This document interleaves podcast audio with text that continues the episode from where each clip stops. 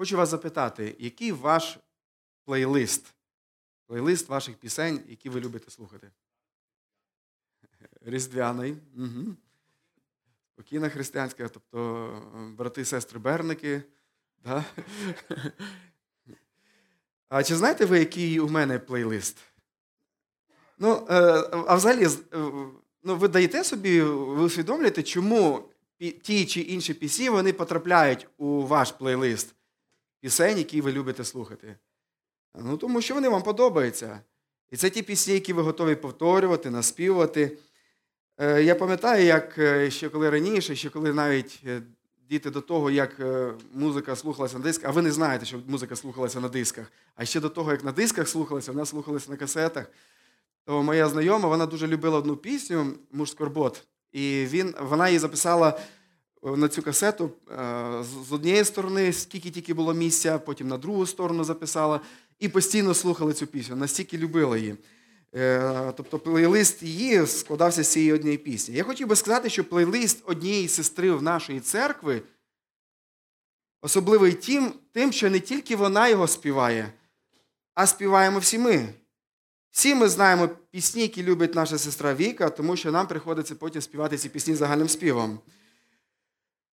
Радіо створює свої е, плейлисти, і вони складаються за тим, як люди, е, які пісні людям подобаються, або, можливо, вони нав'язливо навіть е, подають пісні, які варто слухати, і які хотіли би, щоб люди, людям подобалися. Таким чином, вони сприяють тому, що Е, ну, що пісні починають бути чуваними.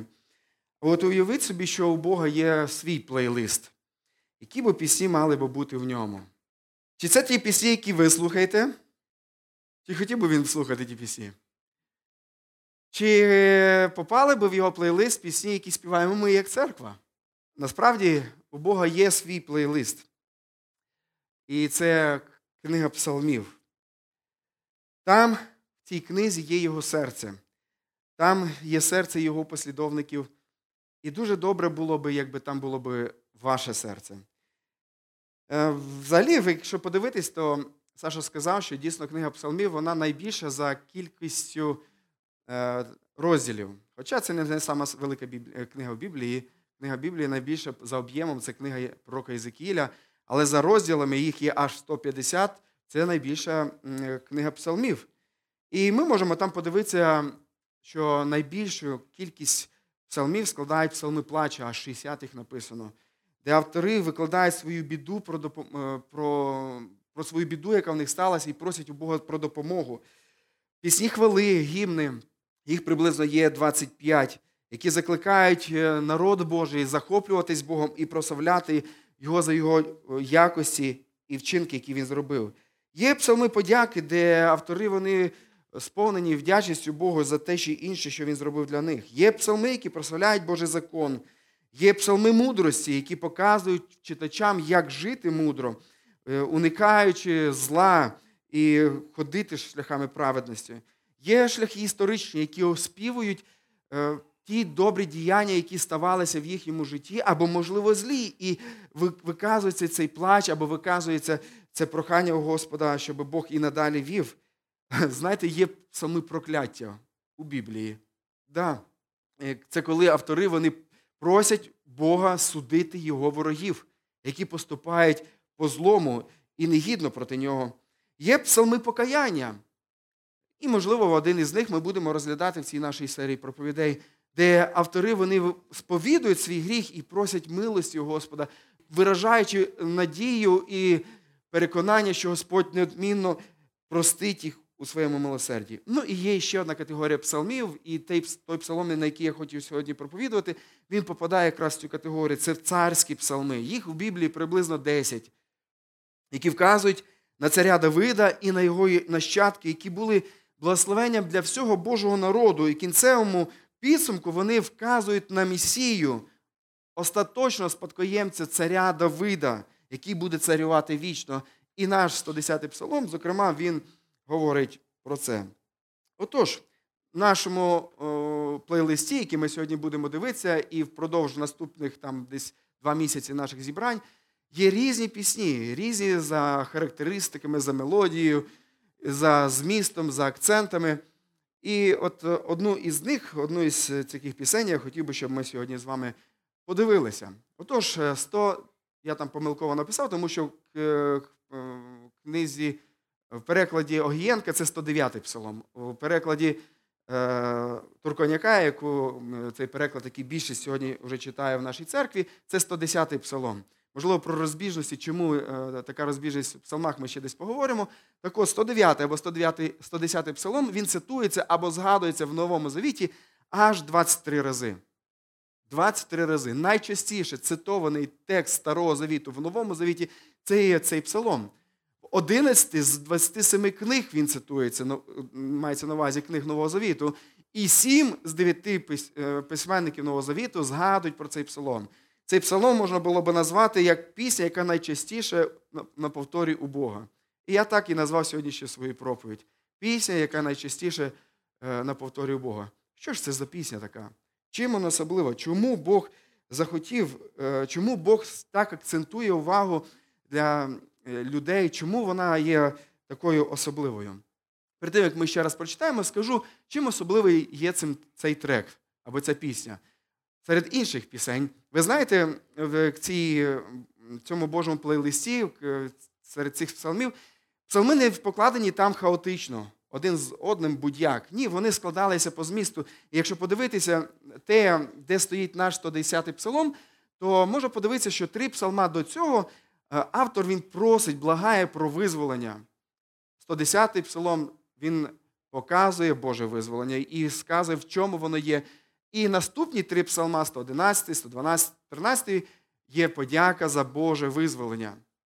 Отож, давайте ми почитаємо з вами цей псалом, подивимося, чому Святий Дух надихнув письменників Нового Завіту стільки посилатися на нього, згадувати, чому цей псалом є таким важливим. І хочу вам сказати зразу, що цей псалом він не є легким для першого такого сприйняття. Це точно так же, як пісні, які ви слухаєте, є пісні дуже легкі, типу дзідзьо, які які легко наспівуються і аж тяжко вибити з голови.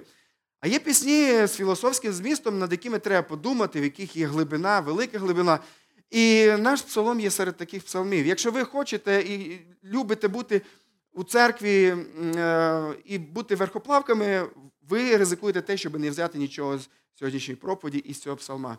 Якщо ж ви хочете взяти глибину і красу Божих істин для себе, приготуйтеся, будьте е, уважними, відкриті в Біблії і слідкуйте разом зі мною. Отож, Псалом 110. Псалом Давида. Промовив Господь Яхве до Господа мого. Сядь праворуч мене, доки не покладу ворогів твоїх до підніжка для твоїх ніг. Жезл твоєї могутності Господь простягне Сіону, щоб панувати над своїми ворогами. Народ твій охоче піде за тобою в день твоєї битви в святій оздобі, і зло на ранньої зірниці народиться роса твоєї юності. Поклявся Господь і не пожаліє. Ти священник навік за чином Мелхиседека. Господь праворуч від тебе і розгромить царів у день свого гніву. Він судитиме народи, наповнить землю трупами і на всіх земних просторах розчавить голови князів. По дорозі питиме з потоку, тому триматиме високо голову. Коли я читаю цей псалом, мені, мене сповнюється таке бажання, так, так, так, я хочу послухати цю пісню ще раз. Нічого не поняв. Так от давайте ми подивимося, послухаємо цю пісню ще раз, ще раз спробуємо подивитися, про що сказано в даному тексті. Ви знаєте, що сучасний, е, сучасному читачеві цей псалом він наповнений різними е, е, загадками. Але для читачів першого століття, які жили через тисячу років після того, як був написаний цей псалом, про Давида зразу вам скажу, дуже легко запам'ятати. Він жив за тисячу років до народження Ісуса Христа. І відповідно цей псалом написаний ним, він був написаний за тисячу років до, до того, як Ісус прийшов на цю землю. І от перші читачі, перші послідовники Ісуса Христа, вони знаходили в цьому псалмі безліч е, скарбів, якими вони зміцняли своє своє серце, яким вони переконували своє серце, що Ісус, Він є той обіцяний цар, священник і пророк. Лютер він вважав, що кожен склад цього псалма він більш славніший, ніж Вавилонська вежа.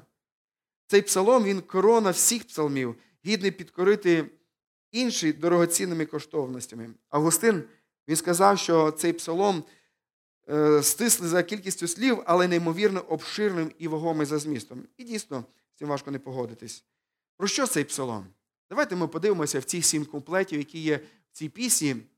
Ми розіб'ємо їх на три частини і спробуємо подивитися, чим є особливий цей псалом, чим особлива є ця пісня, і чому вона така важлива для Божого серця. Отож, перше, що хочеться сказати, це Ісус Цар всього. Ісус Цар всього. Давайте ще раз прочитаємо перший вірш. Там сказано, промовив Господь до Господа мого. Сядь праворуч мене, доки не покладу ворогів твоїх до підніжка для твоїх ніг. Тобто, коли ми читаємо цей псалом, ми можемо подивитися, що автор він дозволяє нам зануритися в святе святих, він показує нам про діалог, який відбувається е, у Бога. Ми знаємо, що Бог є триєдиний, і цей псалом дуже чітко нам це показує про те, що у Бога є спілкування в самому собі. Господь Господу говорить.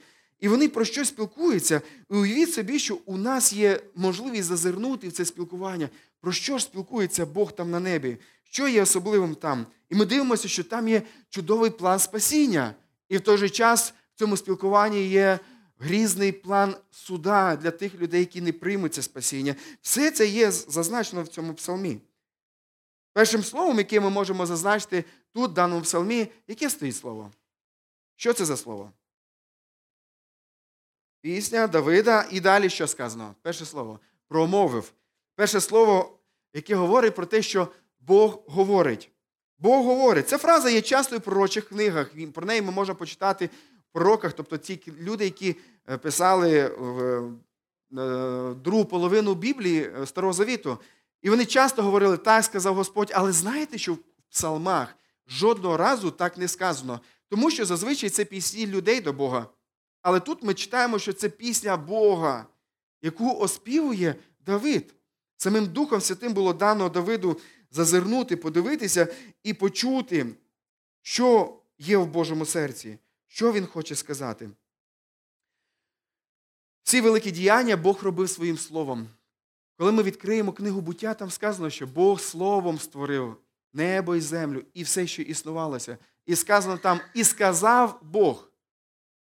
Не написано, що і зробив Бог, і сказав Бог. І потім день закінчується, і сталося так. На другий день і сказав Бог. Слово Бога, воно має величезну силу. Якби він нам не говорив своє слово, то ми би ніколи не пізнали і не зрозуміли Його. Бог дарує милість і благодать для нас, для людей, для того, щоб ми могли чути Його Слово, і для того, щоб ми могли пізнати Його. І в даному випадку Бог дає Давиду можливість записати е, його слово, його таємну бесіду між отцем і сином. І для того, щоб підкріпити наші серця, Бог відкриває нам цю таємницю. Отож, що ще ми можемо помітити, зразу дивлячись на початок цього псалма? Ми можемо помітити про те, що цар майбутній, який сяде на трон, він буде не просто людиною, він буде не просто нащадком Давида а він буде і Богом. Цей цар він буде і Богом, і людиною. Давид вірить про те, що Бог один. Проте духом він бачив дві окремі іпостасі, і одну називає Господь, а як другу називає також Господь, але додає іще там займенник. Господь мій, Господа мого. Він говорить, що є один Господь і є Господь мій. І оці два Господи, вони спілкуються між собою. Насправді ці два лиця трійці, вони спілкуються одне з одного. І мені тут згадується форма, який точно так же сказав про Ісуса Христа. Він каже, Господь мій і Бог мій. Він точно так же називав Ісуса Христа, мій Бог. Отож, Бог один, який має як мінімум дві особи, які ми можемо побачити в даному тексті, які звертаються одне до одного і спілкуються одне з одним. В Новому Завіті Е, записана розмова Ісуса і Фарисеїв, з якої ми можемо дізнатися, що це є, говориться про Ісуса.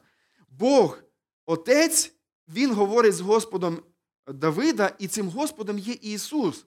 І про це ми можемо почитати Матвія 22, розділ 41 по 46 вірш. Там сказано, я читаю цей уривок. Тоді, тобто це вже був кінець однієї з розмов Ісуса з фарисеями, і сказано, тоді Ісус звернувся до фарисеїв, що зібралися. Що ви думаєте про Христа? Чий він син? Що вони сказали? Кажуть, вони відповіли Давидів син. Що сповідували фарисеї щодо Ісуса Христа? Вони вірили, що по крові Він був нащадком царя Давида. Вони вірили про те, що він є людина, те, що він дійсно е, є сином людським.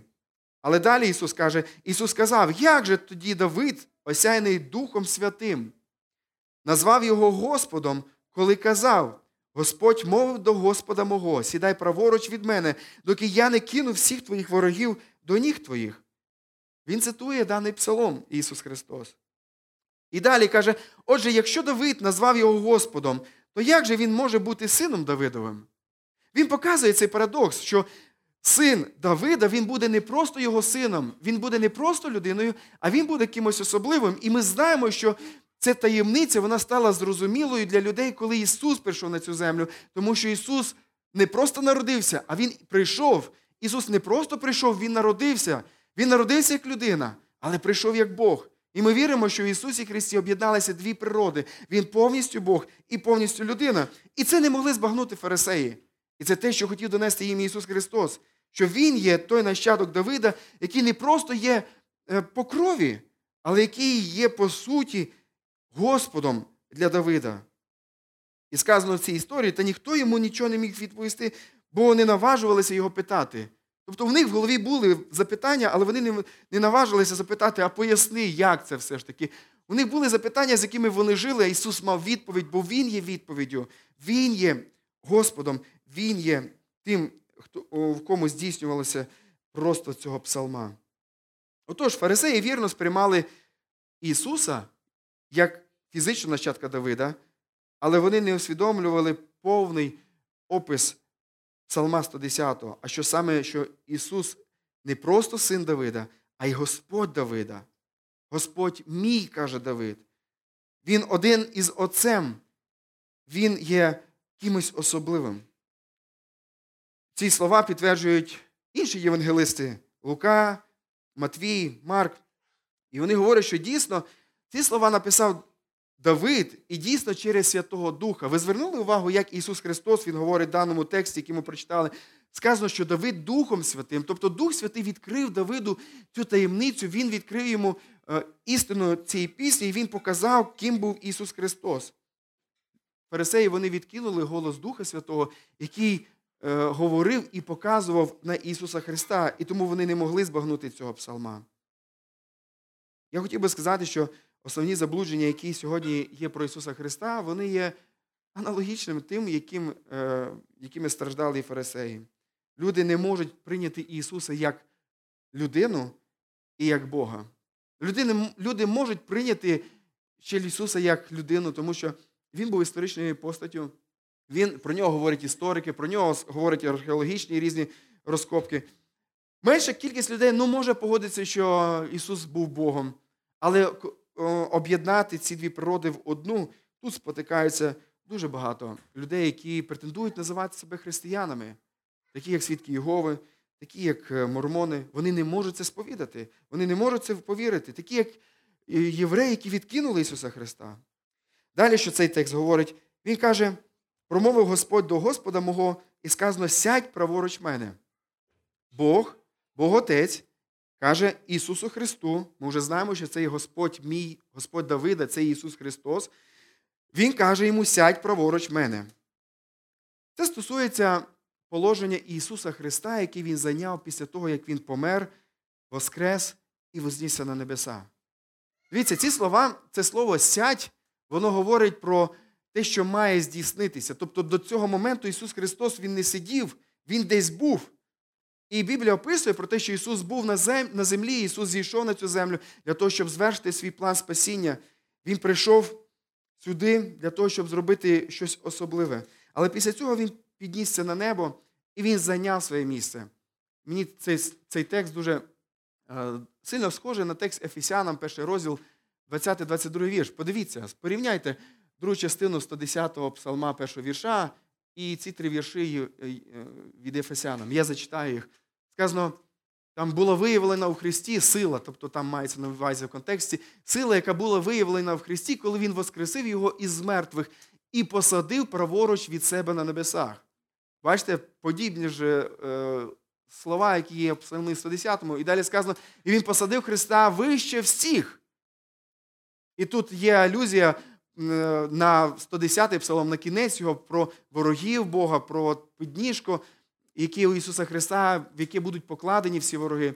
Ісус посаджений вище всіх правителів, влади, сили, проводу, вище будь-якого звання, що може бути присвоєне, і не лише в наші часи, а й в майбутньому. Бог усе віддав під владу Христову і зробив його головою церкви. Пророки, коли говорили пророцтва, вони говорили це силою Духа Святого. І вони до кінця розуміли суть слів, які вони записували часто. Я думаю, що точно так же було з Давидом. Давид не знав, як це станеться, що його нащадок е, буде е, не просто нащадком по крові, а він буде Господом для нього. Але Духом Святим він записав ці слова. І все це сталося через тисячу років. Ісус прийшов, помер і був піднесений. Ісус зараз на небесах. Що Він там робить, виходячи з даного тексту? Він сидить. Псалом 110, першому вірші, дивиться на теперішній час, коли Ісус зробив свій подвиг і сів праворуч Отця. І Він чекає того дня, про який описують п'ятий і сьомий вірші даного псалма. Ми їх зараз почитаємо. Отож, Ісус сів на престол. І цей престол він був, це був престол Давида. Господь Ісус залишає цю землю, Він підноситься до Отця, Він робить свою роботу до кінця і може сісти на трон. Може сісти на трон Давида. Коли ми читаємо 2 Самуїла, 7 розділ з 12 по 13 вірш, там сказані слова пророка Натана, який сказав йому Давиду після того, як Давид згрішив. І там виявлена велика милість до Давида. Там сказано, коли виповняться твої дії, і ти ляжеш зі своїми батьками, то я поставлю по тобі насіння твоє. Бог обіцяє, що після Давида буде нащадок, що вийде з утроби твоєї і зміцню його царство. Він збудує дім для для імення мого. Ви знаєте, хто збудував храм, який син? Це був Соломон. Але далі сказано, а я зміцню престоли його царства навіки. Скажіть, чи царював Соломон навіки? Ні. Жоден нащадок Давида він не царював більше ста років. Ніхто не царював. Але прийшов один цар, царство якого було і є навіки. Сьогодні немає у Ізраїля царя. Сьогодні президенти, якого вони там вибирають, прем'єр-міністр, це не цар. І, вон, і люди обирають сьогодні цього президента не за е, того, не за родоводом, який йде від Давида. Ні, ця лінія обірвалась. І знаєте, коли вона обірвалась? Вона обірвалася в часи Ісуса Христа. Навіть раніше. Навіть раніше, часи Ісуса Христа її хотіли відновити. Вона обірвалася, і цим самим Бог показував про те, що цей цар, який буде сидіти навічно, це не просто цар, який буде сидіти в Єрусалимі. Це цар, який буде сидіти на небесах і буде царювати не просто над Єрусалимом, а над усіма. Хотів би ще звернути вашу увагу на це слово сидіти. Слово сидіти воно означає довершити. Спокій Господа при спогляданні на метушні, світ, на метушні цього світу. Ісус завершив наше спасіння на землі. Коли царі сідають, це говорить про те, що вони виконали щось. І коли ми читаємо, що Ісус сів на царство, на свій трон, це говорить про те, що Ісус довершив, Ісус закінчив. Не потрібно нічого додавати до того, що Він робив. Ми не можемо більше додати до спасіння, яке Бог нам дарує в Ісусі Христі. Все зроблено, все довершено. Тому ніхто не має боятися майбутнє, поки бачить і вірить, що Ісус Христос сидить на престолі, присидить поруч Отця в спокійному очікуванні. І коли Він спокійно очікує все те, що має статися, ми точно так же, дивлячись на нього, маємо наповнитись спокоєм і твердо покладатися на Бога в різних обставинах, які будуть в нашому житті. Покладатися на Бога, який царює, і з рук якого нічого не виходить. Хоча ще не всі вороги його покладені під ніжкою його, да, сказано, доки не покладу. Тобто говорить про процес, це ще проходить. Ще не всі вороги покладені під ніжки його, але цей день не за горами. І не дивлячись на це, він уже царює. Він уже царює. Друзі, ми всі чекаємо славного приходу Бога на цю землю вдруге, коли Він прийде у своїй славі, одітий в славний одяг, і Він зацарює над, над цією землею. І Він не буде вже спасати тих людей, які не покорялися йому. Він буде судити їх. Зараз час благодаті, зараз час примиритися з Богом, для того, щоб коли Він прийде вдруге, нам не боятися і не отримати осуд, але але щоб ми очікували це свято із радістю. Брати і сестри, якщо ми віримо про те, що Ісус сидить на престолі, ми знаємо, що всі обставини кінцем рахунку будуть сприяти Його тріумфу. Що би не ставалося. Що би не ставалося. Я спілкуюся із деким з вас, і дехто з нашої церкви мені говорить, ну як Бог може терпіти стільки зла? Як стільки зла воно може бути? Як треба щось робити? Ні, треба довіритися Господу. Довіритися, що все буде те, як він цього хоче. Ті, хто бунтують, вони будуть піддані сорому, стануть під підніжка Його. Йому не потрібно подавляти бунт, як це роблять сьогодні, да, там, в різних країнах, диктатори різні, різні царі. Він цього не робить. Він просто чекає суда, суда, який виконує Бог Отець. І це має заспокоїти нас. Коли ми уявляємо, де сидить Ісус Христос, це має наповнювати наше життя спокоєм.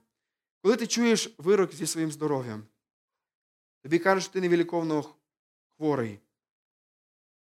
Довірся Ісусу Христу, який царює над усім і над цією обставиною в твоєму житті. У тебе проблема з грошима, з боргами.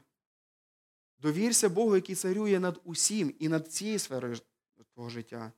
Ти довго не можеш одружитися чи вийти заміж. Довірся Господу. Якщо ти повірив Христу, дій правильно і будь спокійний, бо Ісус царює, не дивлячись ні на що. Ну що ж, один куплет ми заспівали. Давайте йти трохи швидше далі. В другому куплеті ми дивимося цієї пісні про те, що цей цар він тримає жезл, жезл твоєї могутності, Господь простяне Сіону, щоб панувати над своїми ворогами. Жезл могутності. І коли ми читаємо даний текст, мені згадується інше пророцтво, яке сказано було Юді. Юді, який, е, це, це історія описана в книзі буття 49 розділі, 10 вірші. Це не той Юда, який був в часів Ісуса Христа, це Юда. Юда взагалі дуже популярне ім'я серед ізраїльтян було. І це ім'я е, відносилося до одного із братів Йосипа, якщо ви пам'ятаєте такого біблійного персонажа. І батько їхній, коли він помирав, він давав пророцтво відносно кожного із них. І він говорить відносно Юди: не відійде берло від Юди із його покоління берло, або це жезл, жезл володаря, доки не прийде той, кому воно належить, і йому коритимуться народи.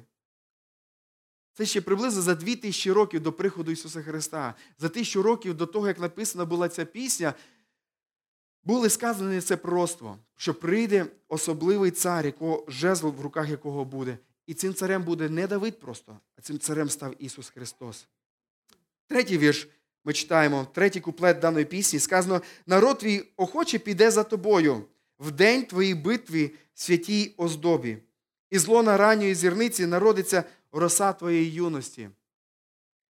Бог володарює і буде володарювати через свій народ, виходячи з даного текста. Хто ці люди? Коли ми дивимося, ми можемо побачити, що ці люди, вони, це люди, які охоче щось хочуть робити, це люди, які одягнені в святі шати, і це люди, які є юними, які є новими, так говорить про них текст. Брати і сестри, тепер Ісус править серед е, серед своїх ворогів через свій народ. І це зображено через політичну форму, яка записана в даному, даній пісні, як армія, що ходить у святому одязі. Вони запропонували себе охоче як добровільну жертву. Як е, Тут згадується нам Римляна, 12 розділ, де сказано, що віддайте себе в добровільну жертву Богу. І вони хотіли бути служителями армії Ісуса, бути під Його владою. І вони хотіли охоче служити Йому. В якому сенсі народ Ісуса, Бога, сьогодні готовий до битви? Що це мається на увазі? Скажіть, ви готові до битви? Якщо ви народ Ісуса, якщо ви народ цього царя, що мається на увазі? Як Христос царює на землі сьогодні через свій народ, через вас, брати і сестри? Як Він воює через свій народ на землі? Як це відбувається зараз? Знаєте як? Шляхом проповіді Євангелії, могутньої Євангелії. Скажіть, що ще може змінити ворогів на приятелів? Ми можемо піти і мечем смирити якісь народи, якихось людей, але зробити їх приятелями на силу. Навіть сказано, що на силу мил не будеш. Нікого не, зробиш християнином через силу. Ніколи цього не можна зробити. Кого можна силою позбавити від злаб алкоголізму? В Радянському Союзі намагалися да, винищити алкоголь. Але чи менше ставало людей, які були алкоголіками, та я би не сказав. Скажіть, що має силу позбавити людей від залежності, від наркотиків? Євангеліє це є нашою зброєю сьогодні. Це те, що має силу цю. Коли ми говоримо людям, Євангеліє відкриває їхню проблему, показує, які ми є насправді. І коли Євангеліє показує, що Ісус є той цар, який звільняє сьогодні від нас від всіляких проблем, від всіляких труднощів, залежності, Він позбавляє нас від гріха, це дає неймовірну силу. Так, в Біблії сказано, що проповідь Євангелія це є найбільша сила, яку, якою Бог царює тут на цій землі. І ця проповідь дана нам, брати і сестри, дана усім нам. Тому кожен із нас має бути заохочений, бути в рядах Божої цієї армії. Тут сказано про те, що ці люди вони є юними, вони є вічно новими. Знаєте чому?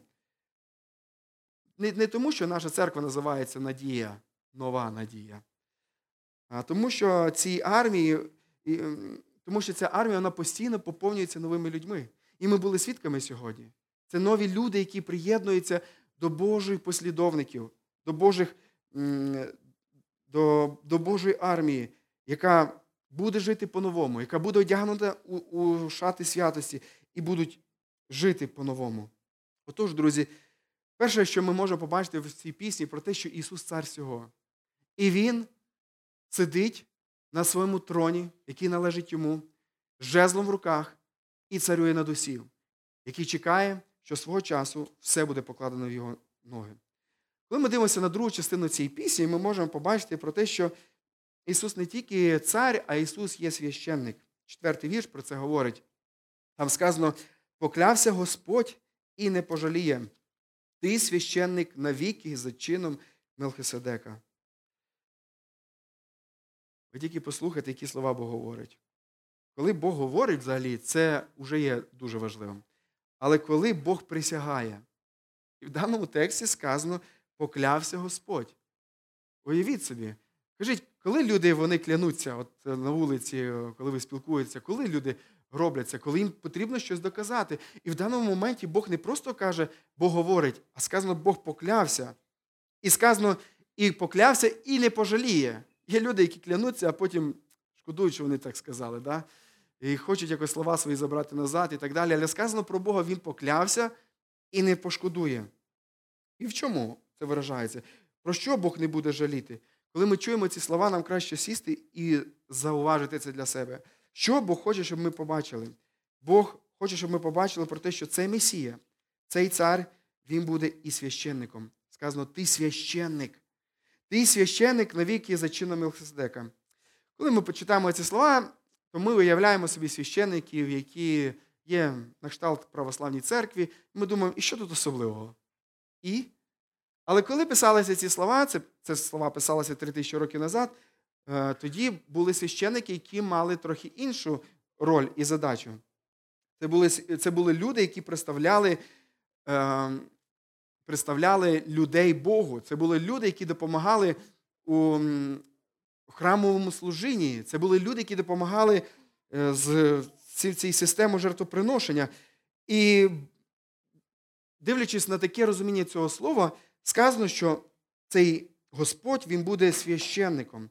Але сказано, що він буде не по родоводу. Пам'ятаєте, хто в Старому Завіті в часи з закону Моїсея міг бути священником? Не любий здібний. А? Хто міг бути священником? Міг бути тільки хтось особливий з е, нащадків Левія. Так було сказано в законі Моїсея. Тільки нащадки коліна Левія, вони могли бути священниками. А коли ми читаємо тут, і ми вже читали сьогодні пророцтво е, батька Юди, і сказано, що з Юди, не Левій, а Левій це був рідний брат Юди. Не з Левія буде е, священник, а з Юди буде цар. Як Ісус Христос міг бути священником повноправним, і як Він міг це робити? І е, в даному тексті даний вихід. Сказано, ти священник навіки за чином Мелхіседека. Знову ж таки, стільки незрозумілих на перший погляд слів, але вони мають неймовірно багато багатств для нас. Що ми знаємо для, про чин священства Мелхиседека? Хто це такий Мелхиседек? Ну, цей чин або цей тип священства був одним із древніших. Це був один із простих. Коли ми дивимося на обряди Старого Завіту, обряди Мойсея, це були, не були прості обряди, але обряди Мелхиседека вони були мінімальні. Мінімум церемоній були. Це був самий природній, самий незамасловатий і самий богоугодний спосіб поклоніння Богу. Цей Мелхиседек це історична постать, яка була і царем, і священником. Таких е, більше не було. І е, ми про цю людину не знаємо, як, звідки він прийшов, і ми не знаємо кінця його днів. Біблія про це не відкривається. Мелхиседек, він згадується взагалі, я забуваю включати презентацію, він згадується в трьох текстах Біблії. Е, це буття, 14 розділ, зокрема, там, де якраз і говориться вперше про цього священника, де пояснюється, хто він, е, де згадується про те, що е, він був царем Салему або Єрусалиму. І коли Авраам повертався з війни з добичу, він нагодував Авраама хлібом. І після цього Авраам благословляє його як того, хто має владу це отримати і дати благословення. І він дає, Авраам дає йому десятину. Ви знаєте, десятину віддавали в ті часи не просто будь-кому. Коли віддавали десятину, тим самим визнавали владу цієї людини. І для євреїв зрозуміти, що Авраам, їхній батько, він давав комусь десятину, визнавав когось вищим за себе, це було щось екстра неймовірним. Це було щось особливим. Але так воно було. І в цьому була закладена ідея про те, що буде хтось особливий, хто буде більше Авраама. І Ісус говорив про це в своїх проповідях. Каже, тут більше Авраама. Він показує на себе, каже, що я є більший за Авраама. Отож, Мелхиседек він благословляє Авраама, приймає десятину і щезає, показуючи, що він може благословляти і брати цю десятину. Священники по чину Аарона приходили і уходили, жертви ніколи не закінчувались, оскільки це могло не могло очистити людей і їхнє сумління. Служіння Ісуса воно спирається не на кров жертв, а на Його заслуги, на кров Його жертви. Не на, не на те, що Він пішов від якогось роду, а від Його заслуг. Давид показав, що, що щоб правильно думати про Ісуса, ми повинні знати, що Він є цар землі. Отож, даний текст говорить про те, що Ісус він є особливим священником. Священником, який потрібен кожному із вас. Мені потрібен. Тут сказано про те, що цей священник, він, е, Господь є священником навіки. Навіки Ісус є вищим, оскільки Він є вічним священником. Тому що в ізраїльському народі всі священники, які тримали цю службу, вони приходили до цієї справи в певному віці, і коли наступав певний також вік, я вже не можу пригадати, скільки років, вони мали лишати свою справу, передаючи їм іншим священникам, молодшим, які ставали на їхню справу. Не міг бути священник вічно священником і навіть до своєї смерті. Але Ісус Христос названий вічним священником, який пропонує щось особливіше і краще. Ісус перевершує все те, що було зроблено до Нього. Не потрібно тепер приносити жертви щодня. Не потрібно приносити за власний гріх якийсь Богу прохання, тому що Ісус прощає всі наші гріхи. Суть цього священства полягає в тому, що Ісус здатний назавжди врятувати тих, хто наближається до Бога через нього, оскільки Він завжди живе, щоб заступатись за них. Так говорить автор євреїв. Не потрібні більше жертви. Ісус став жертвою, яка покрила всі наші гріхи. І тут я би хотів би поговорити трішки про Євангелію. Ісус Христос є великим пересвященником, який приносить жертву, але Він також є і сама жертва. Чи знаєте ви, що слово цар з'являється у біографії Ісуса Христа частіше і більше, ніж будь-коли це в часи страждання Ісуса Христа? Ви пам'ятаєте, коли Пілат стояв перед натопом, і він запропонував Ісуса і Вараву? Пам'ятаєте, як він сказав, назвав Ісуса? Каже, хочете відпущу вам царя юдейського? Далі сказано, що задягли його в багряницю. Це такий фіолетовий халат царського кольору, сплівши з тернини вінка. Знаєте, що цей терновий вінок він символізував? Корона, яка має кластися на царя. І поклали на нього. Про це пише Марк. І вітати його почали радій, царю юдейський. Вони висміювали, прикол тянули з Ісуса Христа. І тростиною по голові його били, і плювали на нього, і навколишки кидалися і вклонялися йому, висміювали його як царя. І Пилат продовжує, після того, як його побили, виводить його знову до людей.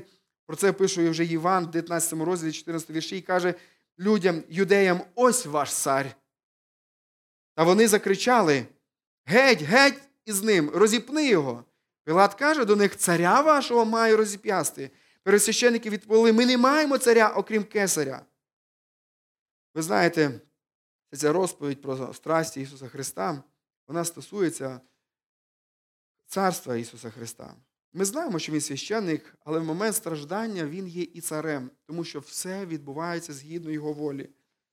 Знаєте, навіть сама форма, яким чином був вбитий наш Ісус Христос, розіп'ятий, нагадує нам про розпростертого царя, який говорить до своїх людей який говорить до тих, над, якими має владу.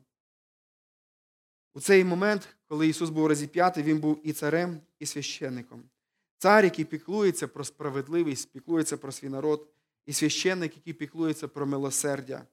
На Христі, як хтось сказав, поцілувались справедливість і милість. Ісус Христос за чином Мелхиседека міг бути цим царем і священником. Він не просто цар, і він не просто священником. Він є цар і священник. Він сильний лев і ніжний пастух. Він людина сили, він творець Всесвіту, і він той, хто висить зараз на хресті. Аби я і кожен з нас не померли в наших гріхах. Бог дає нам цю пісню про Ісуса. Псалом 110. Автор листа до євреїв і Давид даному псалмі говорить, що Ісус не є просто людиною, а Ісус є священником. І це є дуже важливим для нас. І останнє, що ця пісня говорить нам, п'ятий, шостий, сьомий вірш. Напевно, самі жорстокі слова, які би сьогодні людям не хотілося би читати, і навіть, я скажу, мені нелегко їх читати. Але вони є в Біблії, і нам не потрібно про них мовчати. Сказано Господь праворуч від тебе. Розгромить царів у день твого гніву, він судитиме народи, наповнить землю трупами і на всіх земних просторах розчавить голови князів, по дорозі питиме з потоку, тому триватиме, триматиме високо голову. Про що говорить ця пісня? П'ятий вірш проговорить про те, що Бог неодмінно поразить ворогів. Бог, Ісус Христос, як майбутній воїн суддя, Він звершить суд над усіма. Отож, сцена зміщується з Божого престолу, де сидів Ісус Христос, як цар, як священник, на поле битви. І ми можемо подивитися про те, що Ісус Христос, Він е, буде вести свою битву. Але сказано про те, що Господь буде зараз з іншої сторони. Подивіться, п'ятий вірш. Сказано, де Господь по відношенню до Ісуса Христа? П'ятий вірш. Сказано праворуч. Коли ми читаємо перший вірш, ми можемо побачити, що Бог каже йому сядь праворуч. Тобто Бог зліва від нього. А тут уже Бог справа від нього. Це взагалі це поняття в єврейській мові, коли Бог або хтось, або щось праворуч, або щось у правій руці, це підкреслювало силу. Коли сказано таким чином про Ісуса Христа, що Бог праворуч нього, показує, що Бог підкріпляє його, Бог буде із ним.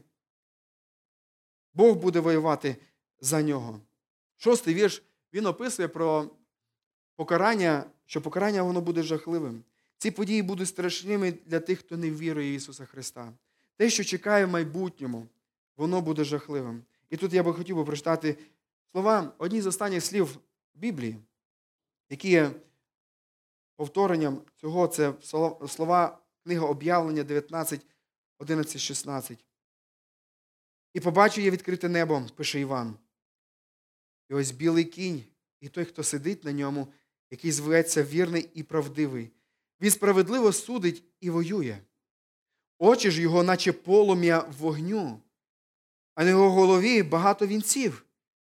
Він має написане ім'я, якого ніхто не знає, тільки він сам. І він задягнений в одяг, окроплений кров'ю, а його ім'я Боже Слово. А небесні війська рухалися слідом за ним на білих конях, одягнені в білий чистий весон. Як це схоже на 110-й псалом. Із його уст виходить гострий меч, щоб ним поражати народи. Він їх пастиме залізним жезлом і топтатиме у винній давильній лютого гніву Бога Вседержителя. І він має на одязі і на своєму стегні написано ім'я Цар над царями і Господь над володарями. І сьомий вірш він відкриває про те, що цей прославлений воїн, Ісус Христос, Він буде величний, Він буде прославлений. Вірш сьомий він описує про те, як Ісус, як цей Господь, Він п'є з потоку, і від цього Він тримає голову високо. Це поетичний спосіб для того, щоб показати про те, що Ісус виконає свою справу, Ісус не втомиться, Ісус зробить все, звершить суд справедливо і зробить його до кінця. Він ненадовго зупиниться для потоці, для того, щоб взяти води, для того, щоб освіжитись, і для того, щоб продовжити свою гонитву або побити усіх своїх ворогів. Потім Він підніме свою голову в перемозі. І це означає, що Ісус добуде швидку повну передмогу над усіма своїми ворогами, коли повернеться. Ніхто не втече. І дивлячись на те, що сьогодні люди можуть уникати покарання, суд може не догнати їх, але так не буде в майбутньому. Бог зустрінеться з кожним. І це те, що має радувати нас, церкву Божу, святих Його. Тому що це є перемога нашого царя, це наша перемога, наш цар царює. Ми повинні розуміти, що ми знаходимося зараз в час благодаті, коли Бог стримує свій гнів на грішників, поки не настане цей суд, не для того, щоб усі, хто чують його голос, не зробили закам'янілими свої серця, але покаялись перед ним. Що я можу зробити? Е, що я можу сказати у підсумку цієї пісні? Що скажемо, прослухавши цю пісню з Божого плейлиста? Ну, я можу сказати, що непроста пісня. Доволі непроста. Я не очікував її почути. Але пісня, яку Бог хоче, щоб вона звучала в наших вухах і в нашому серці. Що ми можемо, що я можу вам сказати як проповідник сьогодні? Я можу сказати вам, підкоріться царю. Оскільки Ісус є царем, ми повинні охоче підкоритися Його господству. Як сказано в даному тесті. В Ісаї 45 розділі, 22, 23 вірші, Бог говорить: зверніться до мене і спасетеся всі кінці землі, бо я Бог, і нема більшого, більше іншого Бога. Я собою самим присягав справедливість із уст моїх вийшла. Те слово не повернеться. Яке слово? І далі сказано: усяке коліно вклонитися буде мені, усякий язик присягне. Бог поклявся, і це станеться, друзі. Буквально зараз хочу вас заходити. Подивіться на ваші коліна. Зараз. Знаєте, що ці коліна вони преклоняться перед Богом. Або зараз добровільно, або в майбутньому, коли ви будете визнавати його як царя, який є, не є вашим царем, а є вашим суддею. Я рекомендую вас, щоб ці коліна сьогодні преклонились перед Господом. Сьогодні прийміть Бога як царя. Сьогодні пізнайте Його. І якщо ви до цього часу не зробили цього, нині час благодатний. Або якщо ви до цього часу тільки грали роль християнина, станьте християнином. Якщо ви сьогодні сповідували Ісуса просто як Спасителем вашим, але не Господом, визнайте Його сьогодні Господом. Друге, що можу вам сказати, покладіться на священника. Не на себе, не на за свої заслуги. Якщо Бог сказав, що нам потрібне виправдання, яке не виходить від, від нас, тому що ми не можемо виправдати самі себе. І Він в своїй благодаті дає нам того, хто зробив виправдання наше можливим. Покладіться на нього. Бог все забезпечив раз і назавжди прощення Воно гарантовано всім, хто повірив в жертву Ісуса Христа. Коли ти грішиш, коли ти падаєш, йди до цього Ісуса Христа, проси в нього благодаті. Священство Ісуса, воно дає доступ до присутності Отця. Ми можемо сьогодні йти з відвагою, як каже євреям, автор євреям в 4 розділі. Ми можемо приступати з відвагою до престолу благодаті, бо ми маємо такого пересвященника, який дав нам цю можливість.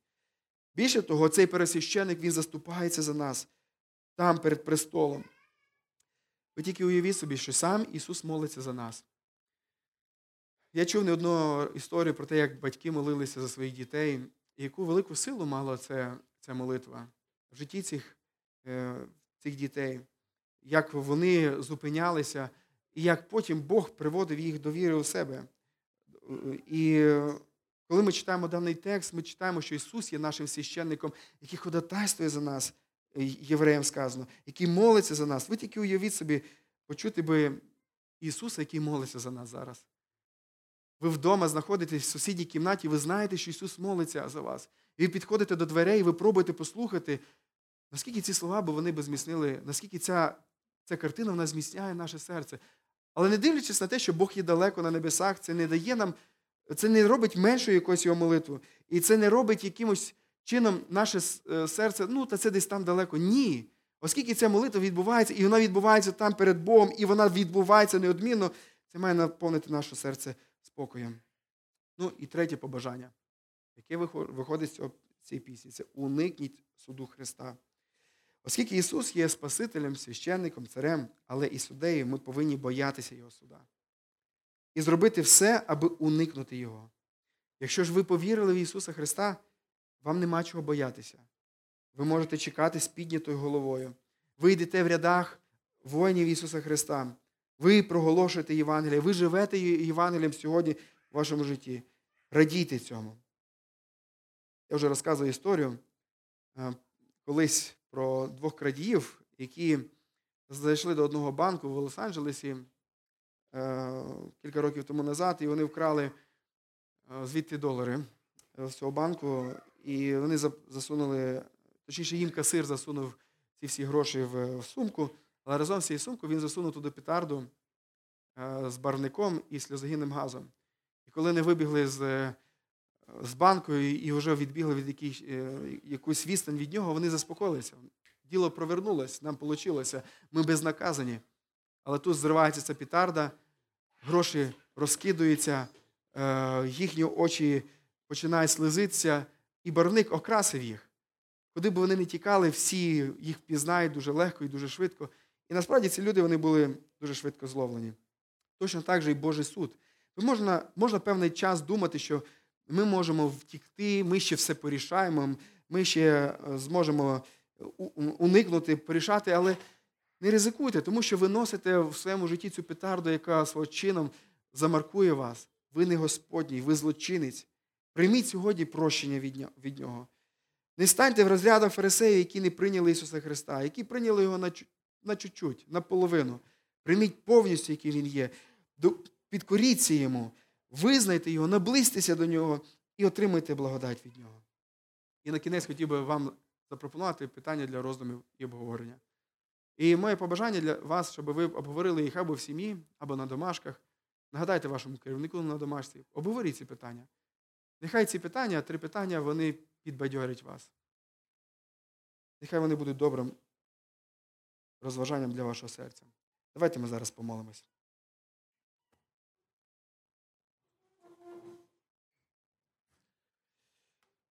Господи, дякуємо Тобі за те, що Ти даєш нам своє слово.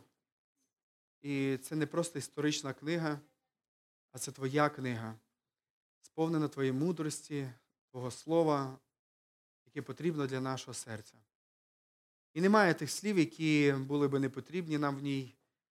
І не дивлячись на те, що є якісь тексти, можливо, важчими для нас, Господи, як і даний текст, але це не означає, що він потрібен тільки там комусь, він потрібен кожному із нас. І ця пісня, Господи, яка найбільше з Твоєї волі цитована в Біблії, вона необхідна для нашого серця. Істини, які записані в ній, вони потрібні для кожного з нас. Господи, дай нам довіритися Тобі як царю. Господи, прости нас там, де ми хочемо царювати. Там, де ми підіймаємо голос десь на тих людей, на яких ми не маємо права робити це. І тим самим проявляємо, що ми є царями в нашому житті, Господи. За те, що ми сердимося, коли не, робиться те, як ми того хочемо. Господи, прости і дай визнати, що Ти є цар над усім. Дай схилитись перед Тобою і довіритись Твоєму царюванню. Господи, благослови нас покластися на Тебе, як на священника. Ти зробив все для того, щоб ми мали прощення, і ми не були покарані за наш гріх. Ти зробив все для того, щоб сьогодні ми жили у спокої і в мирі, що все зроблено. Ми маємо доступ до Тебе, Господи. Ми маємо прощення Твоє, тому що воно заслужено Ісусом Христом. І нічого ми не можемо додати до нього, бо Ти, Ісус, сидиш на небесах, звершивши повністю свою роботу спасіння на цій землі. Господи, ми чекаємо Тебе, і ми хочемо повторити з авторами Нового Завіту, які казали гряди Господи. Господи, ми знаємо, що цей час він буде ем, неприємний для тих людей, які не підкорились для Тебе, Господи, але для нас, для Твоєї церкви, цей час радості і зустрічі з Тобою. І тому ми, Господи, хочемо сказати: гряди, гряди і зверши свій суд. І нехай буде воля Твоя, як на небі, так і на землі. Амінь.